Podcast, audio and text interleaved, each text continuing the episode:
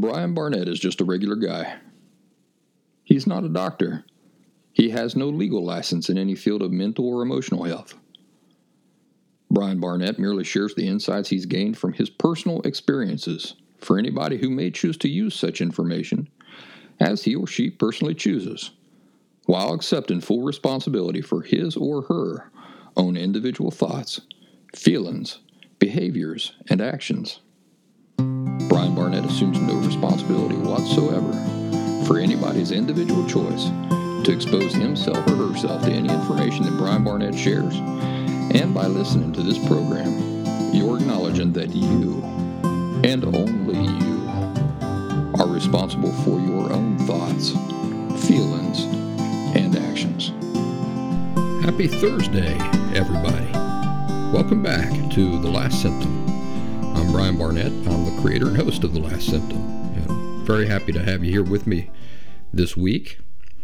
Got a pretty good show for you today. Campfire stories this week. The first one is about Smokin' Joe Frazier, the world famous boxer, and the night I crossed paths with him in Philadelphia. Of course, this show uh, ain't about storytelling exclusively. We're going to talk about emotional unhealth and authentic recovery from emotional disorder. That's our primary reason for being here. And some of the topics we're going to discuss today along those lines are how do you know shame is shame? And what do you specifically do to reject shame? Another thing we'll talk about is love and hope and my ability to get through or not to people who simply aren't receptive or ready.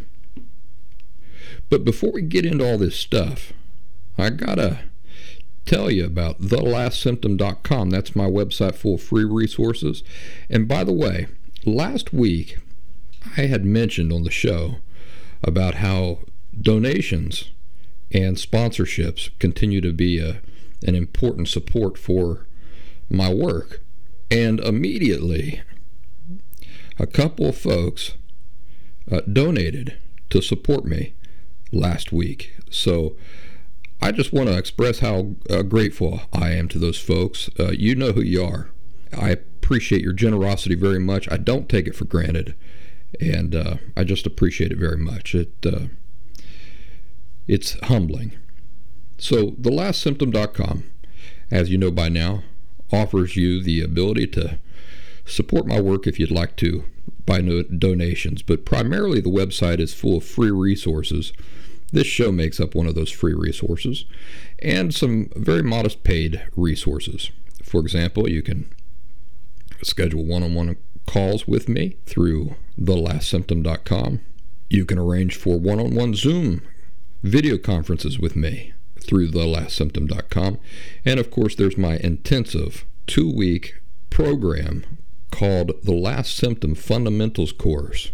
You can enroll in that class uh, from thelastsymptom.com. Like I say, it's about two weeks long in duration, and uh, basically it consists of all the insight, all the fundamental insights that I had to gain in order to authentically recover from borderline personality disorder myself, and I just uh, present them in a very nicely structured way. It's a video course that's pre recorded in a very nice format. And so you can take the course according to your personal schedule and uh, availability. It is something that I consider far superior to DBT. So if you'd like to take a look at that, please run over to thelastsymptom.com and there's a uh, an introduction video there that you can view. The Last Symptom has a, a healthy and active social media account on the Locals platform. You can join us by going to the last symptom dot locals l o c a l s dot com. And in fact there's a brand new updated landing page there for the last symptom community on the locals platform. And i'm excited for you to see that. It's me and my daughter having a, a deep heart to heart next to a lake the address for that again is thelastsymptom.locals, L-O-C-A-L-S, dot com. or you can download the locals.com app to your phone and just search for the last symptom. Well, what do you say? You want to get in on this uh, campfire story? Well, get comfortable. Here goes. I had forgotten until I started writing the outline for today's show that this happened the night that uh, my ex wife Diana and I were coming back from Center City, Philadelphia, headed toward either Hatboro or Warminster, PA, the, just a suburb of Philadelphia, where we lived. I can't remember where we were living at that time. But that night, we had gone down into Center City, Philadelphia, to see Les Miserables at, I think it's called the Academy of Music in in Center City, Philadelphia. So that's what we had were downtown doing was seeing that that play. And that was just a very nice experience. We went with a couple of friends of ours, and we were on our way back, driving through an area of Philadelphia. Now you got to remember, me being from the sticks, me being from Appalachia, um, there are parts of any big city that I feel very out of place in. And this part of Philadelphia was one of those areas where I just felt kind of like my life was in danger everywhere everywhere we went. But as we were driving along, a big Cadillac, a big white Cadillac, which was sitting on the right hand side of the road, of the street, suddenly pulls away from the street and turns in a big sweeping U turn for the other lane, like to go the opposite way. And when the big Cadillac did that, it happened right in front of us. The Cadillac turned like that directly in front of us. And I mean, I was moving at 50, 60 miles an hour. So I had to I had to slam on the brakes. And we come to a screeching halt. It's just a miracle that there was not more cars behind us because they would have plowed right into into us and sent us careening forward. But we got stopped and the Cadillac apparently did not see us when when it went to, to do this big old sweeping turn out right across the middle of this four lane busy street. But he slammed on his brakes. And so we come to a stop. The front of our vehicle was a few short feet away from the driver's door of this Cadillac. And realizing that that I had almost died. My wife had almost died because of this guy pulling his Cadillac right out into traffic like that. I went ballistic. I laid on that horn. I had my window down. I was screaming every obscenity you can you can think of. Now you got to remember, I still had borderline personality disorder at this time. So everything in my life that even remotely happened to me like that, uh, I took it as a personal offense. You know, like that the universe is trying to take a crap on me. Even so, if that if something like that happened today, I'm not sure that I would re- react too much cooler about it because uh, my whole life flashed in front of my eyes, and it was so stupid. It was such a stupid move, just such a stupid thing to do on that street. Well, the guy behind the driver's seat was an older black guy, and he threw up his hands. I mean, he, he was clearly terrified too. He did not expect that to happen. Apparently, he didn't see us. He didn't see any traffic. I, I just don't think the guy should really have been driving. But he, you know, he threw up his hands. He was you know, like apologetic, I, I guess, and his eyes were as wide as dinner plates too. And uh, so I, I'm still screaming at him, "Get out of the way! Get out of the way!"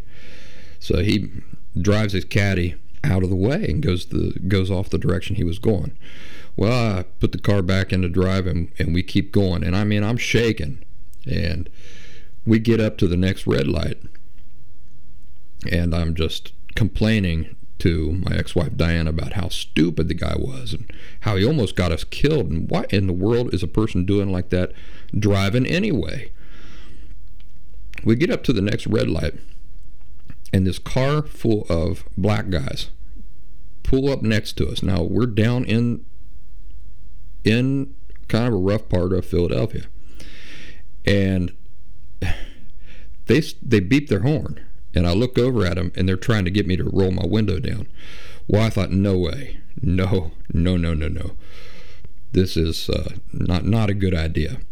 So I just continued to look forward. I thought that I that I had uh, offended these folks and and I was about to, to pay for it.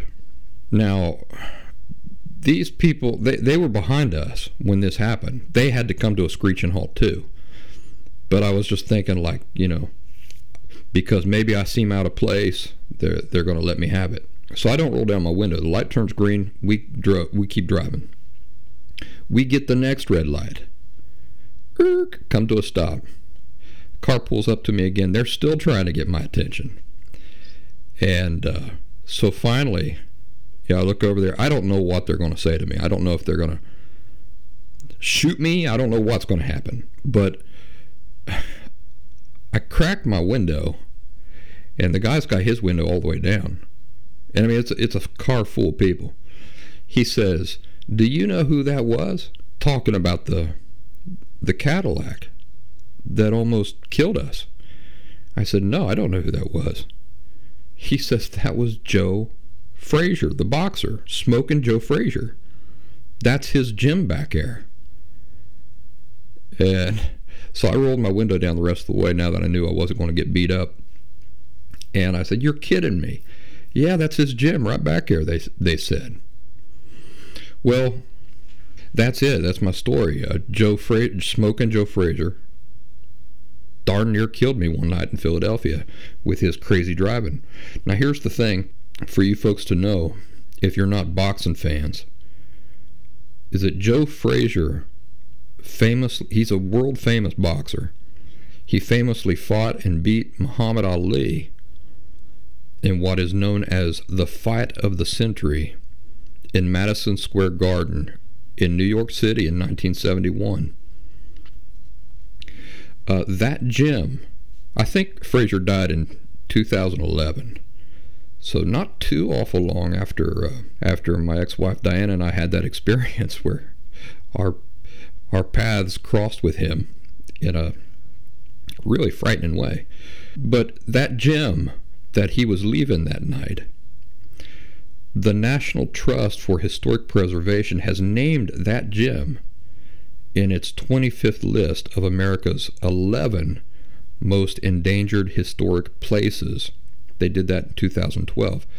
In 2013, that same gym was named to the National Register of Historic Places. It's kind of fascinating, isn't it? I mean, just some guy from Appalachia, you know, the local town where I come from, I think a maximum of 6,000 people have lived there ever. And uh,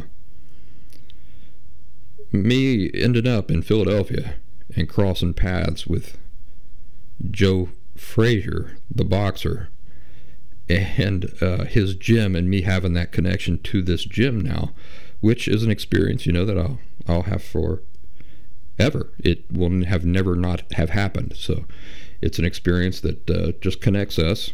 This uh, gym that is now on the National Register of Historic Places, but was not at that time. He was still alive and he was still running that gym, still owned it. When I learned that Joe Frazier had almost killed us, I did some research on him. and uh, one thing that stood out to me was this line on Wikipedia, which is still on Wikipedia. says Frazier, I think probably at the time I was reading it, it said Frazier continues to train young fighters because clearly he was still alive. But now this sentence on Wikipedia says Frazier continued to train young fighters at that gym. although he needed, and this is the this is the irony here, although he needed multiple operations for back injuries sustained in a car accident.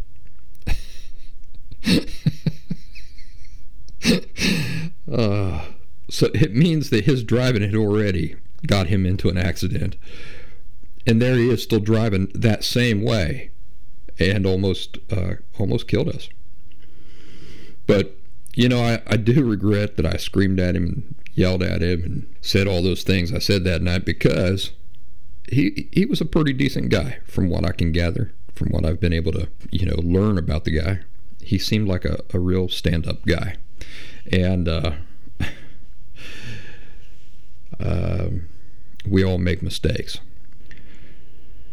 By the way, isn't it interesting that uh, when we hillbillies from Appalachia or the South go into a big city, we drive around afraid. It's kind of an exaggerated fear, too. I remember when I first moved to the city, I used to drive everywhere with my windows up, my doors locked. That's that's what we learned. We just learned that cities are dangerous. And uh, but then you take somebody from the city, particularly people collar, and they drive to the country and they do the same thing. We're all afraid. Everybody's afraid. Because, you know, you, you don't want to take chances with what you don't understand or know. That's the thing. So when you're driving down through like a the middle of a, a major city, you don't know what you're you're out of your territory. You don't know what to expect. So you take every precaution. And I imagine that's what people, folks from the city do as well. Anyway, uh, let's get into today's topics about emotional health. I'm kind of struggling today. I don't know if you can tell. I've been extremely busy this week and uh, had to do my taxes this week, and that chopped out seven hours of my schedule, and so I'm kind of running behind on things.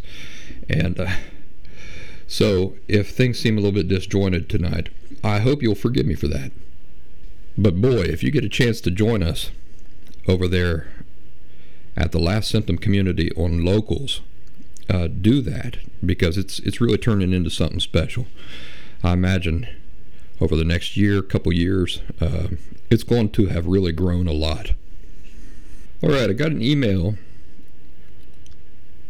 this week or over the weekend, and somebody said to me, I can't tell you who it was, but you know who you were.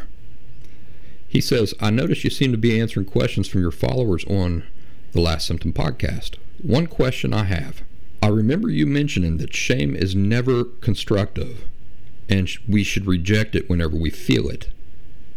My question is how exactly do you know if it's shame? For example, I often beat myself up over things I've said and done in the past when I realize in retrospect I could have done things better. Is that shame? And how exactly do you reject it? For example, do you just tell yourself positive self affirmations in your head or tell your inner critic to be quiet? So here's the answer how, how do you know if shame is shame? Well, it's not too difficult. You know shame is shame if you feel bad about yourself. That's really what it comes down to. If you feel bad about yourself, that's shame.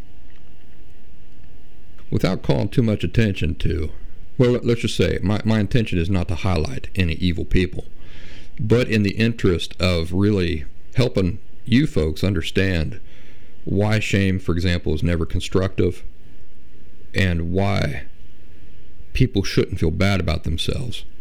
Think about the guy who shot up Las Vegas a couple years ago or a few years ago. I remember after that happened, the talking heads on TV all speculating about what, why he would have done such a thing. It was pretty obvious to me why he did it. He didn't like himself. This man had lived his entire life secretly believing that he was a piece of shit. What is the only thing that believing you're a piece of shit motivates you to do? Shitty things. Now, you can resist it for a long time, and maybe, and of course, not everybody does such a shitty thing as what he ended up doing. But if you believe that you're just a piece of shit, you know, or in other words, that you don't that you don't have inherent worth, so just you on your own, you're just empty. You you're, you're nothing. That's what being devoid of inherent worth is. Just you on your own, you're worthless. You you you literally have no value. You see, that's why it's so important to develop an appreciation and understanding that you do have inherent worth. Because a person who does not believe that they have inherent worth in their mind, if you just take them on their own, just them on their own, they are nothing. They're, they're worth less. They, they don't have any value. Any sense of value that they do have has to come from some external thing some accomplishment, some material possession or possessions, a beautiful girlfriend or a wife. You see, but on your own, you don't have inherent value. Your value has to be gained. That that's what the, the reality of that is. So let's say that he does this terrible thing. He shoots up Las Vegas. And let's say that he didn't die in that massacre. When he comes out of it, should he feel bad about himself? Well, this might be a sensitive subject for a lot of people. But the answer is no. He shouldn't feel bad about himself because it's absolutely non constructive to feel bad about yourself because it gives you nothing to do. It gives you nothing to change. It gives you nothing constructive moving forward. Because are you never are, is there ever a time when you're not going to be you? No, there's never a time when you're not going to be you. So if you're feeling bad about yourself, what is the solution? From a from an unhealthy person's point of view, there is no solution because you're never not going to be you. Can you fix being you? No, you can't. And on some level, everybody understands this, either on a subconscious or an unconscious level, or even a, a conscious level in some cases. Everybody knows that we are just who we are, there's no changing it. Now, on the other hand, should he have felt terrible about the things that he had done? Of course, of course he should. You see, that's constructive. You can, a person can work with that. A person can grow with that. And it's right when we do things that are terrible to recognize that those things were terrible. They can't be allowed to be done. Uh, I remember maybe in the first year of the last symptom, somebody said on my group, let me get this straight, she said.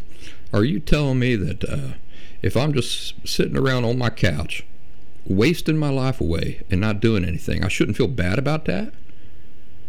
And I said, yes, you should feel bad about what you're not doing. But you should not feel bad about yourself. Because if this girl feels bad about herself, what does this animate her to do?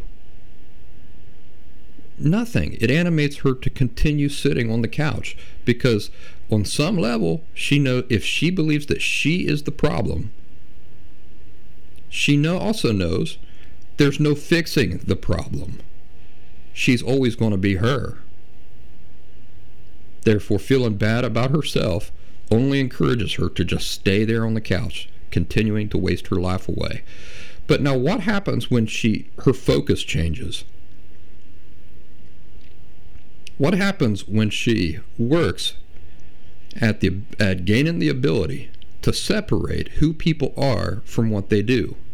Right? The things I do are not inherent reflections of who I am. So if she identifies that just that her lack of action is not good, what does this animate her to do? Well, it animates her to get up off the couch. You see, it gives her something to change, something to do different moving forward. So that's what we're talking about when we say that shame is never constructive. It doesn't give you anything constructive to do or to change or to work on. Remember how in the past I've said that many, many things in authentic recovery are s- extremely subtle. Well, this is one of them. You working on the ability to view yourself and the things you do or don't do as being two separate things. You see, they're not one and the same thing. If you can do that, then you can begin to feel bad about the things you do or don't do, the things you say or don't say, while at the same time not hating yourself for it. Now, here's one thing I want to say in regards to this question about how do you know if it's shame. In the beginning, it can be a little tricky while you're trying to learn to identify shame just by the way it feels. You know, uh, nowadays, I don't have to sit and go, hmm, is this shame or is it guilt? I know I can identify shame almost immediately by the way it feels inside my body. It has a very distinct feeling. But in the beginning, it wasn't always easy for me to identify shame. Because shame is sneaky, it often conceals itself behind our actions so that we believe that we feel bad for our actions when really we feel bad about ourselves. And, you know, it's not entirely unusual or uncommon for shame and guilt and regret for a multitude of emotions to exist together at the same time. So, you know, when you get really good in your recovery, you'll be able to separate those things out. You'll be able to say, ah, I'm feeling a, a combination of these things. And I can identify shame because of the messages inherent to it. I can identify guilt because of the messages inherent to it. And I can identify regret because of the messages inherent to it. And also how these things feel within me. How do you know if you're feeling bad about what you've said and done? Or if you're feeling bad about yourself? Or both things at the same time? Well, let's use an illustration. Let's say I'm driving down the road through town Speaking of smoking Joe, Frazier almost killing me. Let's say we're driving down the road. I'm lost in thought, and I accidentally run a red light. You know, I drive right through the intersection, and I don't realize the light is red until it's too late. And when I do this, you know, other cars are coming through the intersection, and we almost all all of us crash. I get to the other side of the road what's the language inside of my head? What are the messages in the feelings? You got to remember that feelings often have messages inherently included in them. When you feel shame, I reckon I should have talked about what the difference between guilt and shame is. Shame is when you, shame is the message, the feeling inside of you that is saying to you, it is actually a message, and it's saying you are shit You're shit. You're the problem. Guilt, on the other hand, says what you did is the problem. What you did is is shitty. You need to change that moving forward. But that's not the message in shame. The message in shame is not focused on the the action or the behavior. Instead, it's focused on you. Just you, who you are. You're the problem.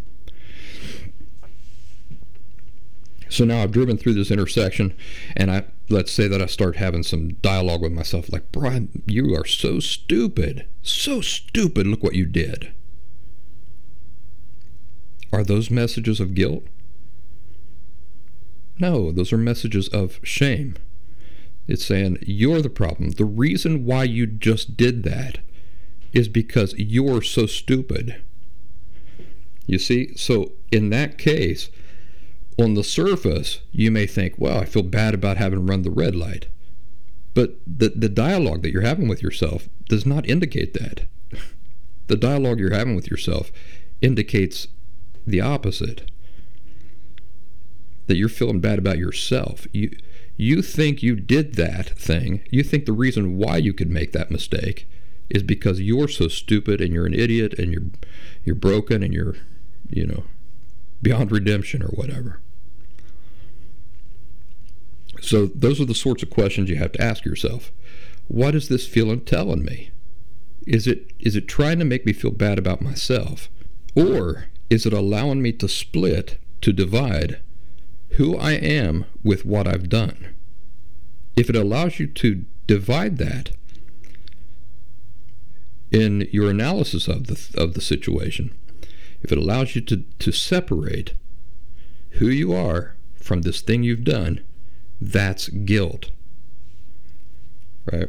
I can do a lot of stupid things that I regret or feel guilty about and still go to bed and sleep well. Because why? Because I've already made plans in my head about how I'm going to do that different moving forward. The guilt or the regret, if it's regret that I have some kind of control over that. I, I, you don't always have control over regret. You know, for example, I regret the Trail of Tears that the Cherokee and many other Indian tribes endured. Uh, but I wasn't alive back then, and I had nothing to do with it. I couldn't have prevented it. Can't go back in a time machine and stop it. So it's not regret that I'm tied to in any way, that I'm involved with in any way, but it's I still regret it. Guilt, on the other hand, would be something that I personally could have stopped. I was personally involved in um, some action of mine that caused somebody else harm, those sorts of things. Shame is simply, Barnett, you're worthless. You're just worthless. So, the second part of this question how do you reject shame? Well, if you'll remember, I've explained often that we have no control over our feelings. So, the whole notion of emotional regulation or emotional dysregulation is utter horseshit.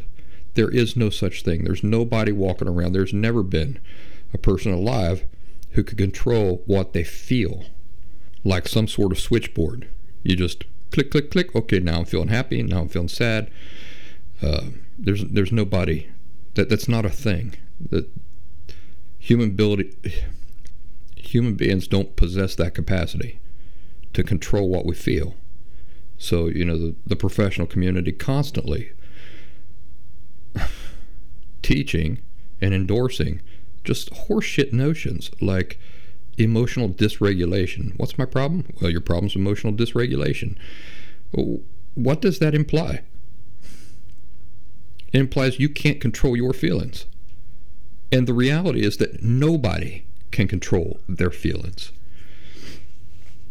So, when you experience shame, it's not like healthy people who also experience shame from time to time, by the way. Not at the consistency that unhealthy people do, but it's a human emotion and it does come up every once in a while. But healthy people are not going, oh, there's shame, click, I turned I turned that off. Can't do that. People can't do that. So you got to ask yourself, where does everything we feel come from?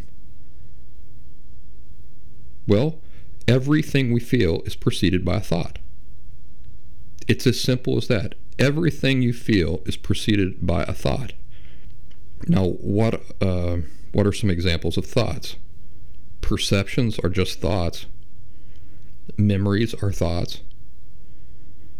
Dreams are thoughts. But you get the point. Everything we feel is preceded by some thought. So remember, just a few minutes ago, I said that feelings are messages.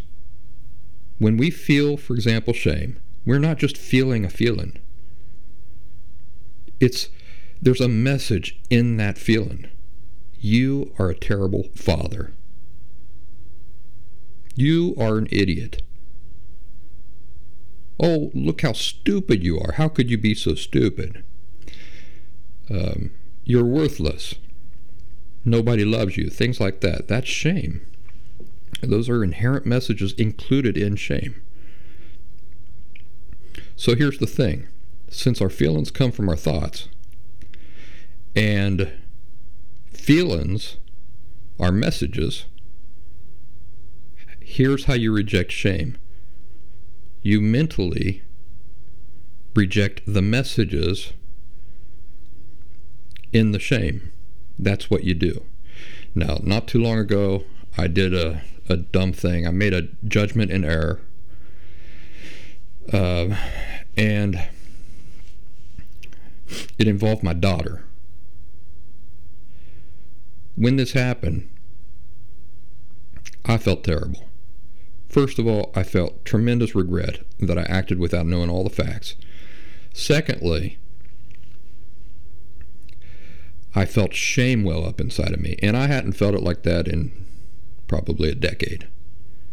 It just washed up through my body. I could, and I recognized it immediately. So in a split second, I had to ask myself, what is the shame telling me? What is the message? Well, I didn't have to to think too hard about that before I realized what the message was. The message was you're you're a terrible father. That's that's why you made such a big blunder is because you're a terrible father. And the shame kept washing over me and over me and over me. Now I knew what the shame was trying to tell me. And in my head I recognized what it was trying to tell me, and I began to reject those messages. I'm not a terrible father. I'm not a terrible father. The question was like, uh, do you just give yourself self affirmation? No, because self affirmation would be, hey, Brian, you're great, you're great, you're great.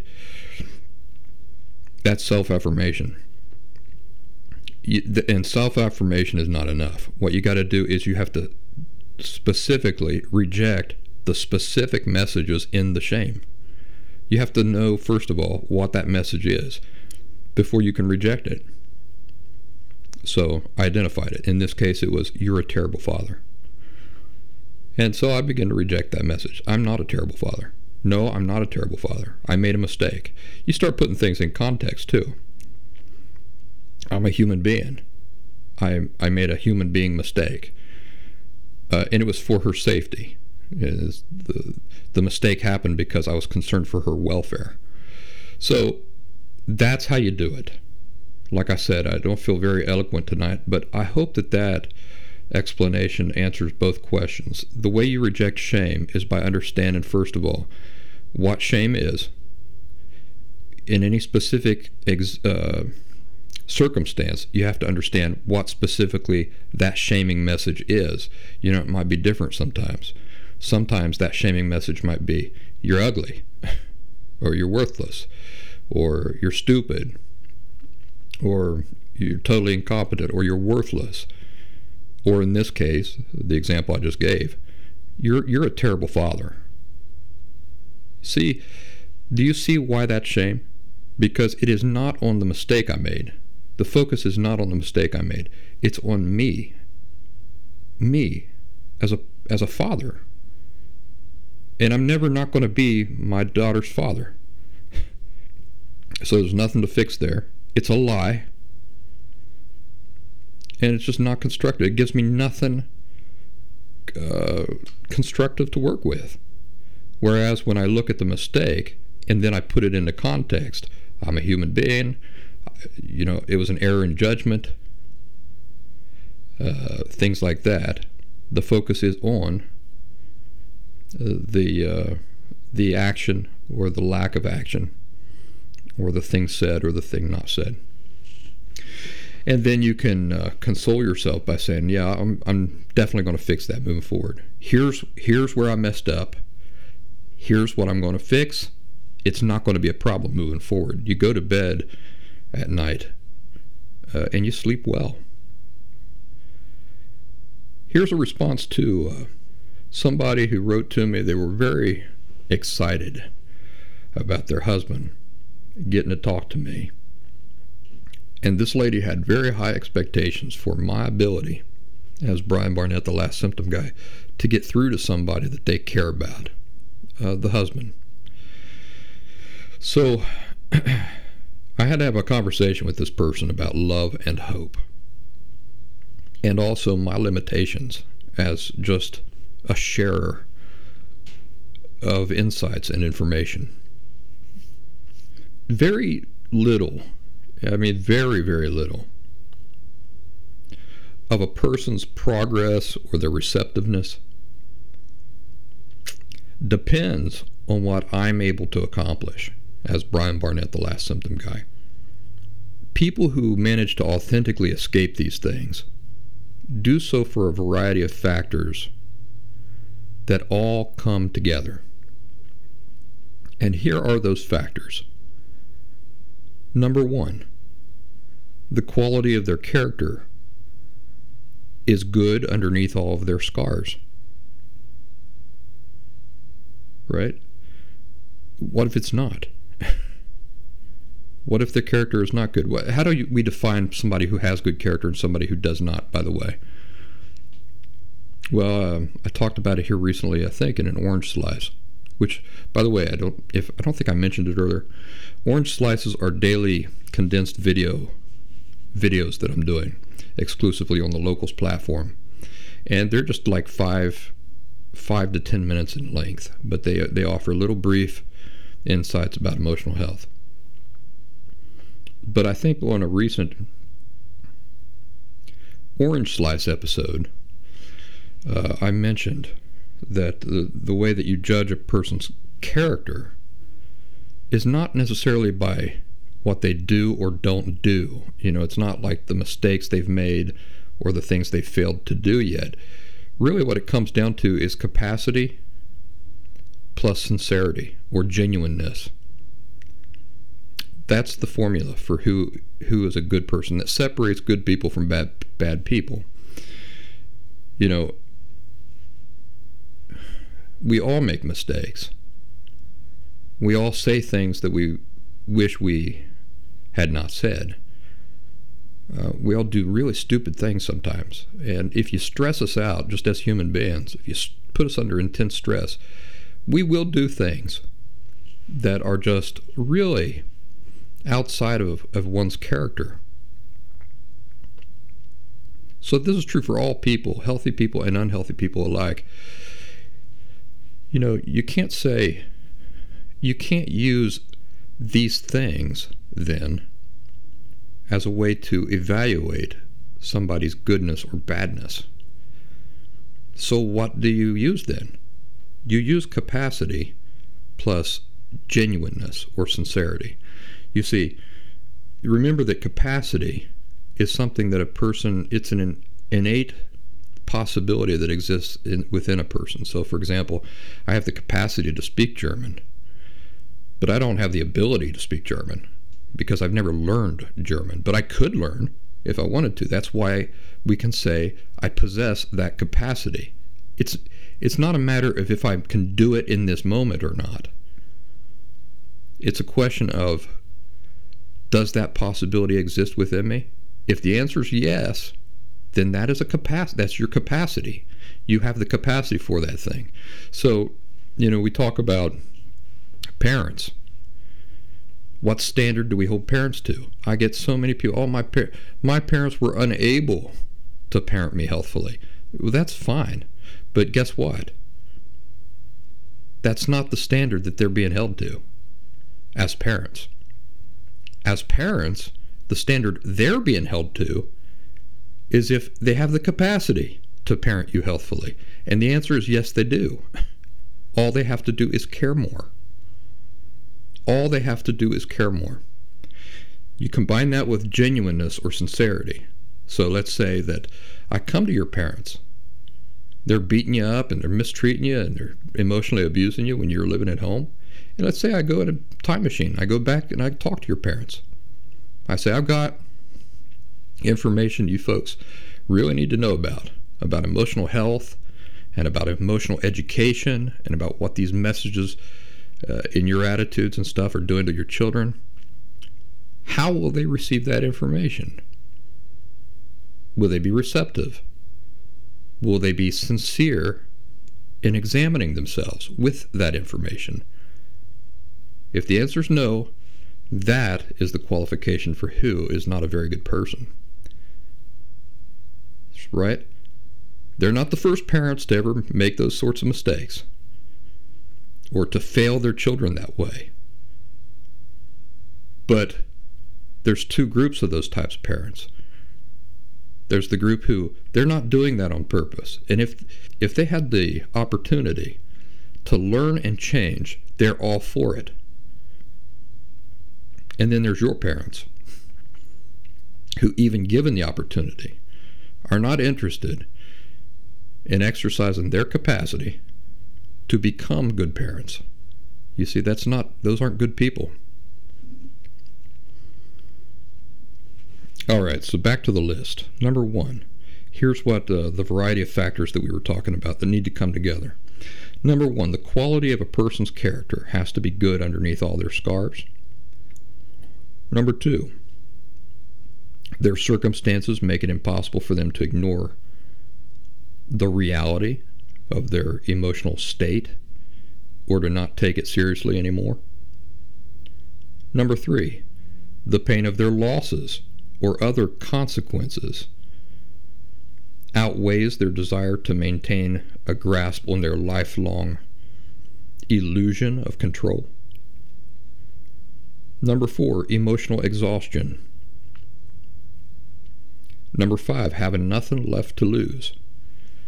So the only place left to go is suicide or the other alternative, to develop a completely authentic determination to identify, understand, and fix the underlying problems that they're dealing with for real. Number six, being held to concrete consequences, conditions, and boundaries by those they care for and don't want to lose. Number seven, access to comprehensive, accurate, non conflicting information and insights presented in clear, interesting, engaging, and easy to understand ways. You know, this is my primary part in all this. Number eight, the desire to strive for at least one major epiphany or revelation or insight. One true major revelation or insight, number nine, naturally results in profound uh, amazement and excitement over what was there all along, but that the person couldn't see. And now they realize there must be more. So now they're truly motivated, you see, to strive for more of these insights because it's almost like a drug. It's so significant the first time that it happens that the individual just doesn't want it to end. It's it's a snowball effect. They say if if this enormous thing about me was right there under my nose all along and I and I couldn't see it, there has to be other things like that for me to learn. So as you see, my part is very very small. It's important and I take it very seriously, but it's very small. Any one of these aspects of recovery, if missing, could make all of my efforts completely and utterly useless. That's just the reality we're working with. But I promise that I do my very best to take everything I've learned and to take all the techniques that impacted me in my own personal recovery, and I do my best. I do my very best to artfully reach the deepest recesses of everybody's heart. You know, just like Michelangelo approaching the slab of stone that would become David. But remember the reality that I'm just a normal guy, so I don't have any superpowers. That means I can definitely get through to people who don't, who aren't interested in getting, having gotten through to, or in get, who are not interested in uh, anybody getting through to them. So I was simply there myself once, and now I want to help if I can. I always give people the benefit of the doubt because you see, I myself was once the lost cause. So when I say that I'm optimistic for others with emotional disorders for their authentic recovery, I'm not just saying it. I have good reasons to feel optimistic and positive about the possibilities of their situation. Because if I got free of emotional unhealth, anybody can. There's not a single person that I've ever spoken to who has been more entrenched in borderline personality disorder or some other emotional disorder than I myself was. And I talked to a lot of people. So, while this is not in any way a promise that anybody will get the results they want, because you know the reality is very little of it depends on me. Mostly it depends on you or whichever individual who's listening to me. But I'm telling you that uh, you certainly, certainly have good reasons to shrug off any sense of hopelessness. And you've got good reasons, really good reasons, to choose hope, you know, which is positivity. It's interesting that true love never gives up hope. Now, here's what that doesn't mean. it does not mean that true love tolerates all things. You know, you've heard people say true love never fails. What's that mean? Does it mean that true love never gets a divorce? True love never separates? No. True love never fails simply means that it does all the right things in the best interest of that person, even if those things involve great sacrifice, such as a breakup or a divorce. Uh, people hear that. True love never fails. And then they stay in um, terribly abusive and uh, unhealthy marriages for 40 years because they think that's what that means. And that's not what that means.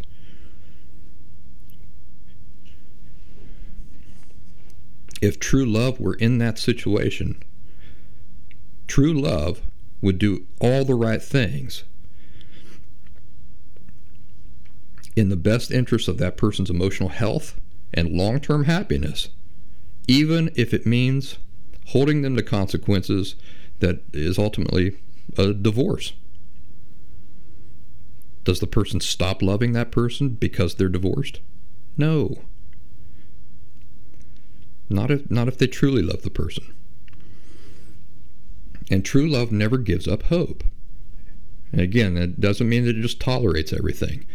Depending on the circumstances, hard decisions may need to be made for one's own emotional health and in the interest of giving the other person what he or she truly needs over what the both of you might strongly prefer. Think about a, a heroin addict. Is not giving a heroin addict money and threatening divorce and then following through on divorce and getting your kids out of that environment and making that heroin addict lose everything in the interest of hopefully bringing him to his senses. Is that showing a lack of love? No that's showing all the love in the world toward that individual. Might not be what he likes probably certainly not what he likes but it's still the loving thing to do So, love and doing the loving thing, true love, not this fake artificial love, which you know isn't even really love, but that that the majority of pop songs and movies and stuff tell you is love, but is not. Real love can involve heartbreaking decisions, but true love is wise and it's willing to make such sacrifices if necessary because true love always does what is in the best long term interests of the recipient of that love and in the best long term interests of our own emotional health. So, even when things like separation, divorce, or other types of consequences must happen, remember I've said in the past that often love takes choice out of the equation. Sometimes you look at the situation you because you feel love, you say this is just what I have to do. I don't have a choice. This this is the thing I have to do. But even when these things like separation, divorce, and other consequences have to happen, hope should never be thrown out the window. Love doesn't do that. And just because we're limiting our time with another person for necessary reasons, this doesn't mean we, we have to stop loving them and hoping the best for them. You know, so not taking the attitude, in other words, that they're a lost cause or they're, they're just never going to get this right. So continue to hope that it's only a matter of time. Hope for the best. Hope that the people we care for can and will come to their senses. Don't give up on them in your heart don't enable them either. Uh, don't fail to enforce concrete consequences, but don't give up on them in your heart. No matter how many disappointments happen, and no matter how frequently they occur. Well, I had uh, some other stories to tell and some other things to talk about, but I'm kind of dragging tonight and time is getting on. So we're going to stop here for this week. Uh, that's okay. We'll just have lots of good things to talk about next week. And um, I want to encourage you again to join us over there on the, the lastsymptom.locals.com. Uh, take advantage of the daily orange slices. They're getting better and better. And like I said, they're real brief, maybe uh, between five, five, typically they're about five to seven minutes long, but every once in a while one will run like 10 minutes. No biggie and it's a free resource. So I hope you take advantage of it, and also I hope that uh, uh, maybe you'll become a supporter over there at Locals, and that way you can uh, interact fully with the group. Folks, you have a wonderful weekend. Um, I'll see you on Locals on thelastsymptom.locals.com, uh, and I'll also be talking to you again right here next week, same place, same time, God willing, and the creek don't rise. You folks take care of yourselves.